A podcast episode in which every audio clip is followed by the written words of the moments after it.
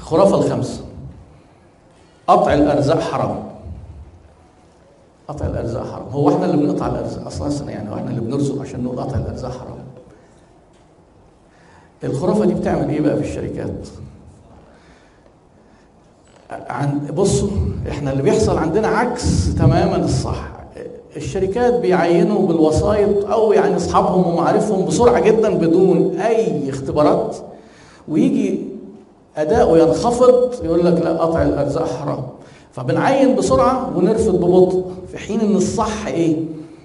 تعين ببطء وترفض بسرعة بس مش بسرعة إن إيه؟ يعني تتربص للناس على غلط لا ده هو في ليها طريقة.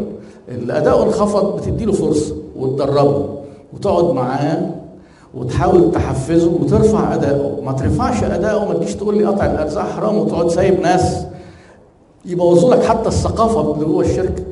يجي بعد شوية الخرافة اللي بعديها يقول لك ما الناس اللي ما بتشتغلش هي قاعدة وبتاخد مرتبها هنشتغل إحنا ليه؟ هنشتغل هنغلط هناخد جزء. دي دي خرافة برضه. يعني اشتغل كتير تغلط كتير. بس مبنية على دي مبنية على إن قطع الأرزاق حرام. أنا في في جملة قالها دي الشركات السيئة بتوظف بسرعة وما بيرفدوش حد. حتى لما دي صورة موظفين كده نايمين في المخزن وحاطين فرشين المكاتب وبتاع يعني الناس دول يقول لك لا الا قطع العيش؟ الا قطع العيش؟ طب أنا أقول لك بقى هو لو أنت أنت كده بتقطع عيش بتاع شاب مجتهد لو أنت بتاخد القرار يعني ده وإن أنت بتحافظ عليه لا ما هو في شاب مجتهد يستحق إنه يشتغل قاعد على القهوة مش لاقي شغل أو قاعد في بيتهم ويستحق أكتر من الناس دي. فخرافة قطع العيش حرام دي أنت بتقطع عيش اللي هو يستحق يشتغل. فده المفروض يروح عادي. زي ما البروفيسور الليمبي كده قال في أحد الأفلام اللي يصعب عليك يفقرك دي ماشية معاه. دي مش خرافة دي صح. دي ماشية. دي ماشية اهي فما يصعبش عليك لأن هو المفروض هو يصعب على نفسه. الخرافه السادسه الموظفين ما يشتغلوش غير بضرب الجزمة. يعني ما ينفعش. هم بشر. البشر دول محتاجين محتاجين تحفيز ومحتاجين معاملة كويسة. دايما بتلاقي الناس اللي أدائهم عالي هم الناس اللي أنت لو أنت لو في شركة الثقافة بتاعتهم بيقولوا شكرا وبيبتسموا. على فكرة في شركات ما عندهاش الثقافة دي. يقول شكرا يقول لك ليه هياخد عليا؟ هيتصاحب عليا؟ لا ده لازم يبقى خايف مني. ويبقى إيه تبقى بيتكلم معاك عادي كده. أول ما موظف يدخل يقوم مكشر ولابس له الوش الجبس ومتخانق معاه وبعدين يرجع يتكلم معاه ليه طب ليه كده؟ يقول لك لا ما الناس ما تاخدش علينا. الموظفين هو نظامهم كده. لو انت في شركة بالثقافة دي هتحبطك لو انت موظف فيها. لو انت بقيت مدير في شركة كانت كده هتلاقي نفسك خلي بالك غصب عنك بتتعامل بنفس الطريقة ليه بتنتقم بقى. ما انت كبرت بقى شوية فبتدي اللي تحتيك بالجزمة ما انت كنت بتعمل فيك كده. لا. وده سبب على فكرة استمرار الخرافات. استمرار الخرافات ماشية كده. يعني أنا أديكم مثال أيام ما كنا يعني أنا أصدقائي بقى دلوقتي إحنا في في الجيل بتاعي اساتذه وكده أيام ما كنا إحنا نواب صغيرين كنا بنعتبر الأساتذة دول مفترين قوي وظلمة. ويقعد يهددك أي حاجة مش هديك ماجستير ما فيش دكتوراه مش هعرفش يبقى قابلني لو شفت لو نجحت. و... وكانوا بيشغلونا وإحنا بقى متخرجين كليات الطب يعني وقاعدين شغالين نواب في المستشفى. تقريبا إيه يعني عساكر مراسلة. يعني أنا أعرف أعرف أنا رئيس اسم كان بيبعت الدكاترة يشتروا حاجات من البقال ويوصلوها له البيت. يعني حاجات زي كده يعني. وكنا كلنا غضبانين. دلوقتي بقعد مع الأساتذة زمايلي بلاقيهم بيعاملوا النواب أسوأ ما كنا إحنا بنتعامل.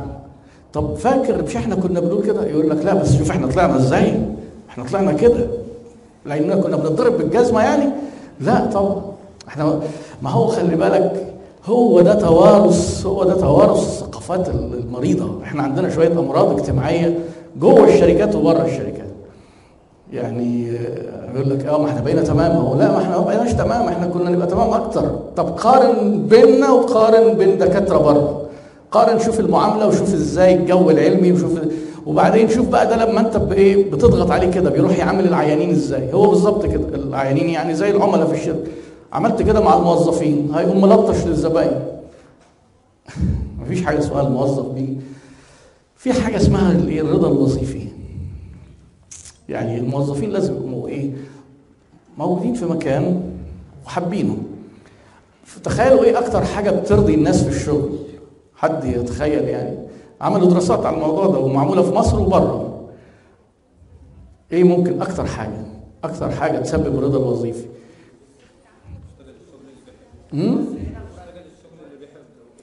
أو أول حاجة لقوها العلاقة بالمدير المباشر. مديرك. علاقتك بيه كويسة يبقى الشغل غالبا كويس. هم طبعا كذا حاجة بس لما نيجي نرتبهم واحد يقول لي الفلوس لا لو سمحت الفلوس مش أول حاجة. دراسات طلعتها تاني حاجة وفي دراسات طلعتها تالت حاجة. تاني حاجة أو تالت خلينا بقى عشان ما نتكلم بشكل علمي. خلي بالكم الخرافات الموجودة دي كلها إحنا بننتقدها بشكل علمي مش مش قاعدين بنقول إيه الناس بتقول كده آراء وإحنا بنقول آراء قدامهم. ده كل ده بيتعارض مع المبادئ الإدارية المستقر عليها في العلوم يعني. يعني وإن كانت الأمراض مصرية العلاج موجود في الكتب كتب البيزنس يعني.